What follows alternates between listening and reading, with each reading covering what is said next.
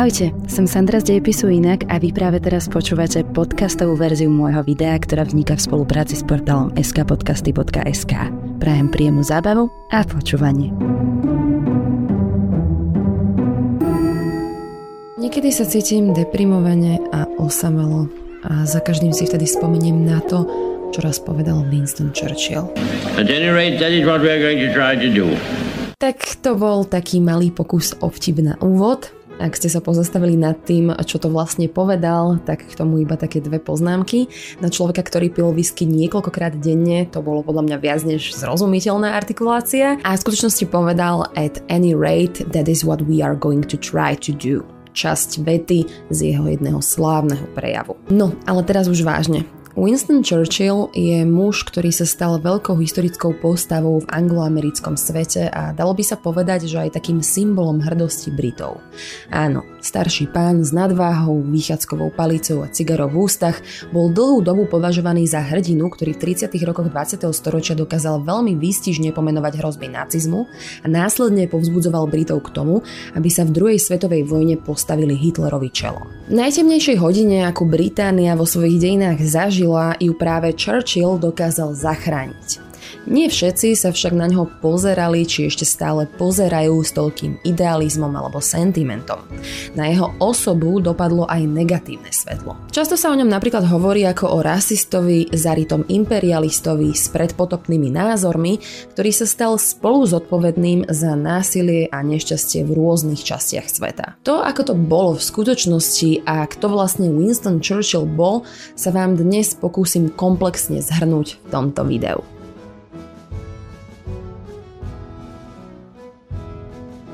Vráťme sa k Sirovi Winstonovi Churchillovi, ktorý sa narodil 30. novembra 1874 vo vyššej vrstve britskej spoločnosti. Jeho otec Lord Randolph Henry Spencer Churchill bol významný politik a syn 7. vojvodu z Marlborough. Churchillova matka Jeannie Jerome bola američanka, výrazná, spoločensky orientovaná dáma, dcéra bohatého newyorského makléra a finančníka. No tento na prvý pohľad veľmi pôvabný pár však väčšinu svojho manželstva prežil oddelenie a neohliadali sa pritom ani na malého Winstona. Doslova asi zase raz platí to staré dobré, že v živote nemôžete mať všetko a privilegium Winstonovho postavenia mu bohužiaľ zobralo rodičovskú lásku. Našťastie však bola v jeho živote jedna dospelá osoba, ktorá mu poskytla emocionálnu podporu a správala sa ako jeho matka.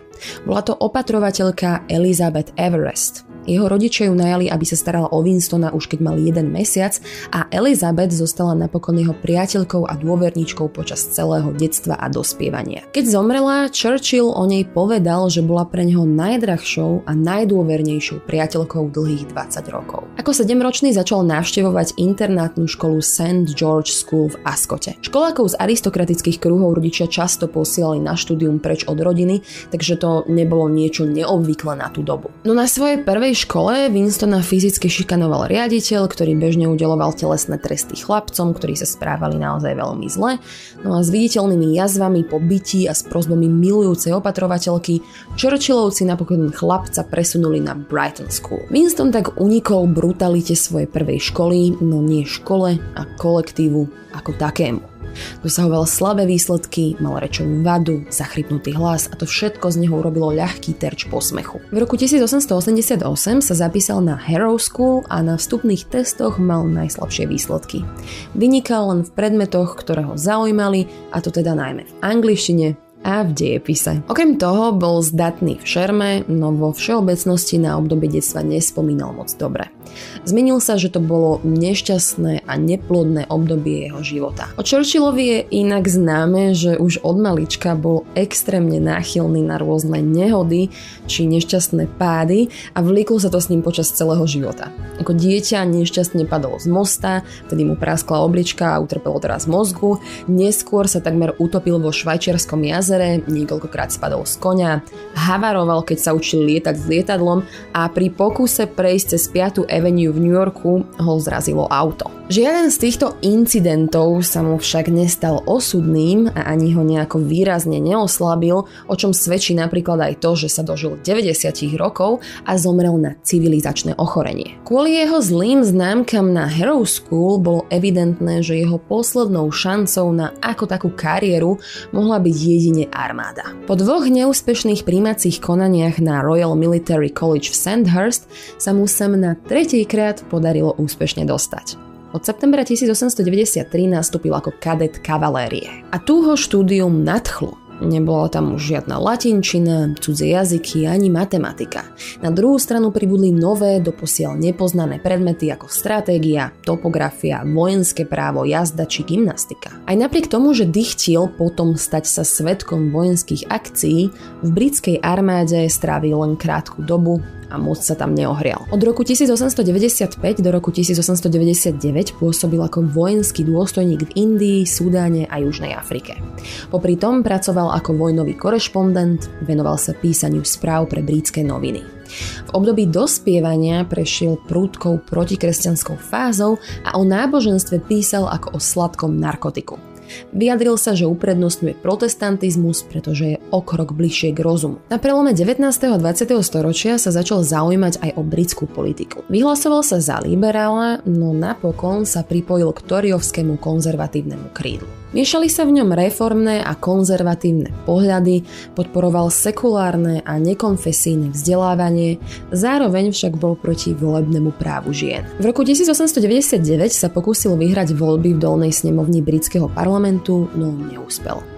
Bez váhania odcestoval do Južnej Afriky, aby ako vojnový korešpondent London Post informoval o druhej burskej vojne. Súčasťou jeho spravodajského pokrývania vojny bola aj prieskumná misia, počas ktorej ho s ostatnými vyslanými vojakmi na palube vlaku prepadli nepriatelia a Churchilla zajali. Ako vojnového zajaca ho presunuli do Pretórie a jednej noci podnikol odvážny útek spoločne s ďalšími spoluväzňami. Tí sa však vrátili a Churchill zostal sám na úteku.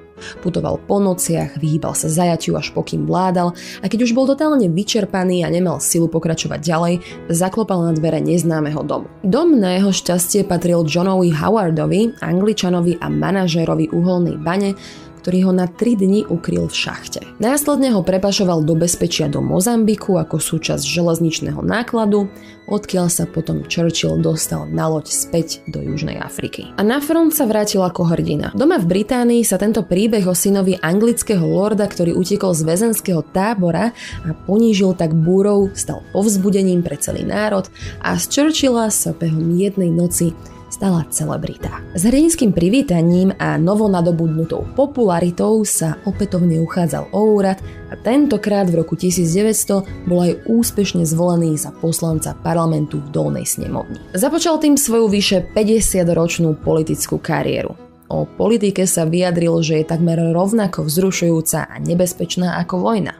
Až na to, že vo vojne môžete padnúť iba raz v politike mnohokrát. A verte mi, vedel veľmi dobre, o čom hovoril. Keď sa stal súčasťou dolnej snemovne, bol konzervatívny toriovec, ale opakovane sa so svojou stranou nepohodol vo viacerých otázkach. A keď nedokázal získať podporu od svojich toriovských kolegov, stal sa z neho novo objavený liberál. Zaoberal sa sociálnymi reformami a keď v roku 1925 opäť prevrátil kabát a vrátil sa späť ku konzervatívnym Tóriovcom, prischla mu nálepka nedôveryhodného oportunistu. Jeho najväčšie politické zlyhanie, ktoré mu takmer zničilo kariéru, prišlo počas Prvej svetovej vojny.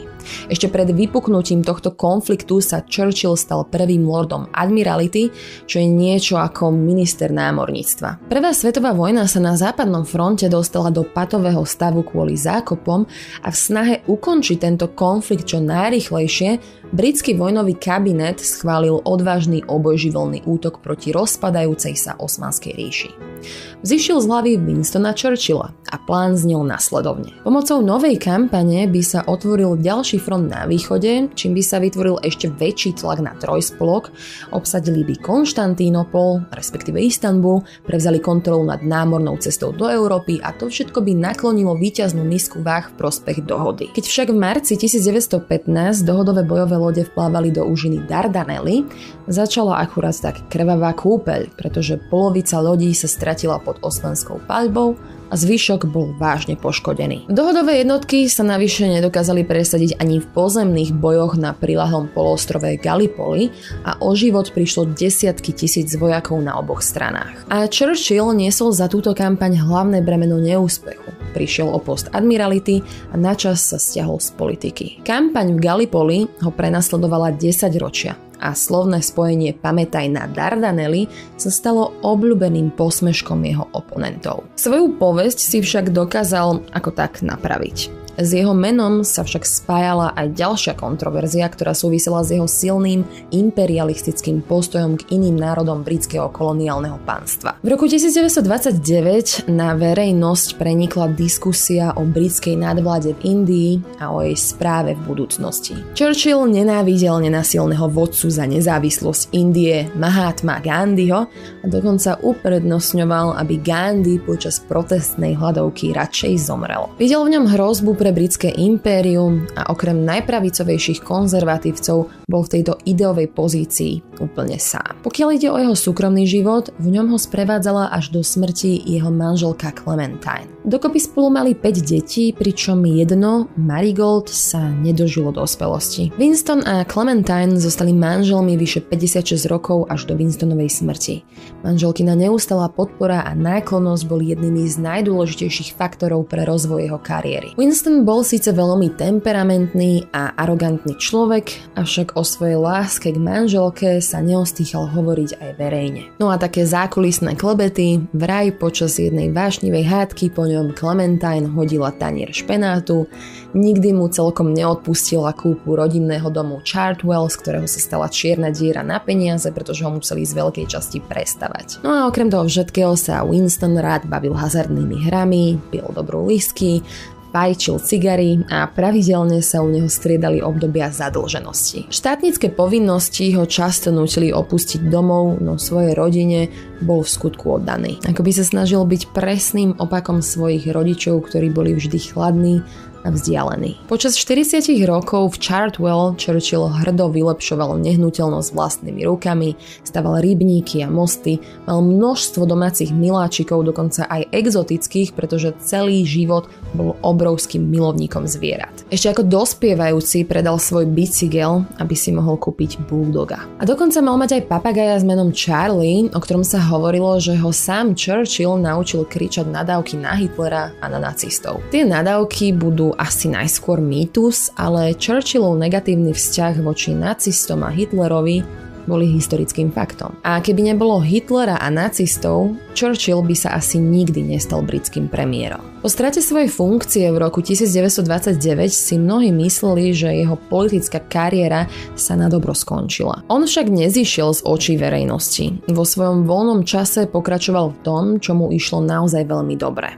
V písaní kníh, prejavov a novinových článkov. A práve v týchto článkoch opakovane varoval pred nebezpečenstvom zo strany Hitlera a jeho ideológie. Jeho predpovede o narastajúcej nacistickej moci a o uchopení moci sa naplňali jedna za druhou. A takýchto jeho detailných varovaní bolo nespočetne a za každým sa potvrdili a tak mu zrazu nikto nemohol odporovať v tom, že je naozaj skúsený politik. Po vypuknutí druhej svetovej vojny vtedajší britský premiér Neville Chamberlain povolal Churchilla späť ako lorda admirality. Paradoxne tak dostal rovnakú pozíciu, akú zastával aj počas prvej svetovej vojny. Chamberlain kvôli svojej politike ústupkov a kvôli neschopnosti zabrániť okupácii Norska napokon stratil podporu svojho kabinetu Odstúpil a v najtemnejšej hodine pre Spojené kráľovstvo sa chopil tejto funkcie Winston Churchill. Ten istý deň, ako nastúpil do úradu 10. maja 1940, Hitler napadol Holandsko, Belgicko a Luxembursko. Churchill bol brilantný rečník a aj vďaka tomu motivoval svojich krajanov do boja a väčšina z jeho slávnych prejavov vyšla z jeho úst v rozpetí niekoľkých týždňov. Víťazstvo v druhej svetovej vojne bolo pre ňoho jedinou možnosťou a nikdy neuvažoval o porážke, aj keby mal výsledok vyzerať akokoľvek pochmúrne pre Spojené kráľovstvo. Keď Francúzsko padlo do rúk nacistov, Británia zostala v druhej svetovej vojne sama. Churchill vedel, že jeho ostrovný štát nemôže vyhrať vojnu sám a že bude potrebovať pomoc Spojených štátov amerických. A keď Hitler napadol Rusko, Churchill opäť videl príležitosť na vytvorenie veľmi nepravdepodobného spojenectva. Totiž iba málo kto bol tak dôsledným odporcom komunizmu ako on sám. Aby vytvoril alianciu Veľkej trojky, nadviazal priateľstvo s americkým prezidentom Rooseveltom a presvedčil ho, aby sa zapojil do vojnového úsilia. Jeho oficiálna návšteva Bieleho domu prišla viac než vhod, dva týždne po bombardovaní Pearl Harbor. Churchill vtedy dokonca zostal v Spojených štátoch amerických na tri týždne aj cez Vianoce a počas tohto obdobia sa upevnilo jeho priateľstvo s Rooseveltovcami a tým pádom aj spojenectvo medzi Britmi a Američanmi. Američania sa zapojili do druhej svetovej vojny, Rusi sa taktiež pridali na stranu spojencov a napokon sa im podarilo Hitlera poraziť v máji 1945. O tri mesiace neskôr kapitulovalo aj Japonsko a tak sa skončila druhá svetová vojna. Avšak ešte krátko pred koncom druhej svetovej vojny v oktobri 1944 Churchill spravil jeden veľmi kontroverzný ťah. Stretol sa na moskovskej konferencii so Stalinom a na zdrab papiera Stalinovi posunul návrh povojnového rozdelenia Európy na západnú sovietskú sféru. V júli 1945, ešte pred kapituláciou Japonska, sa v Británii konali voľby a Churchillová konzervatívna strana vtedy prehrala proti Labouristom. Údajne, keď sa dozvedel výsledok volieb, tak povedal, že Labouristi majú právo ich vykopnúť, pretože o tom je demokracia. A to je to, za čo všetci tak úpenlivo bojovali. Po vojne však aj naďalej ovplyvňoval svetové dianie. Vo Fultone predniesol svoj ďalší slávny prejav o hrozbách Sovietskeho zväzu na tému železná opona, pričom toto slovné spojenie železná opona celosvetovo spopularizoval. A pokiaľ ide o jeho orientáciu ku kontinentálnej Európe, viackrát sa vyslovil za nezávislosť Británie od Európskeho spoločenstva uhlia a ocele, z ktorého sa neskôr vyformovala Európska únia. Čiže Churchill by bol asi spokojný so súčasným stavom a Brexitom. Do premiérskeho kresla sa však vrátil opäť v roku 1951 a zostal tam dovtedy, kým ho zhoršujúci zdravotný stav prinútil odstúpiť. Vo veku 80 rokov sa funkcie zriekol a zomrel o 10 rokov neskôr. Churchill však po sebe chcel zanechať trvalú stopu v histórii. A to nie len tým, že pôsobil ako významný štátnik a politik, ale ven Venoval sa aj maľbe či písaniu. Na konci druhej svetovej vojny napísal svoju najpredávanejšiu sériu kníh o druhej svetovej vojne a získal Nobelovú cenu za literatúru. V roku 1953 ho kráľovna Alžbeta II pasovala za rytiera a v roku 1965, dva týždne potom ako dostal mŕtvicu, zomrel. Novinári vtedy poznamenali, že to bol symbolický koniec jednej éry. No a kráľovná Alžbeta sa postarala o to, aby Churchillov pohreb zodpovedal dôležitosti jeho postavenia v histórii. Jeho telo spočinulo na 3 dní a noci vo Westminster Hall a prišlo sa s ním rozlúčiť najmenej 320 tisíc ľudí. Tvrdohlavý, oddaný, arogantný, ale aj odvážny, brilantný v prejavoch. Zanechal po sebe nenahraditeľný odkaz, ktorý aj po desiatkách rokov inšpiruje. Winston Churchill bude určite v priebehu nastávajúcich rokov aj naďalej analýzovaný, či už za svoje nepopulárne postoje, neúspešné rozhodnutia alebo negatívne činy. Netreba však zabúdať, že bol produktom svojej doby a v tomto kontexte ho asi aj treba vnímať.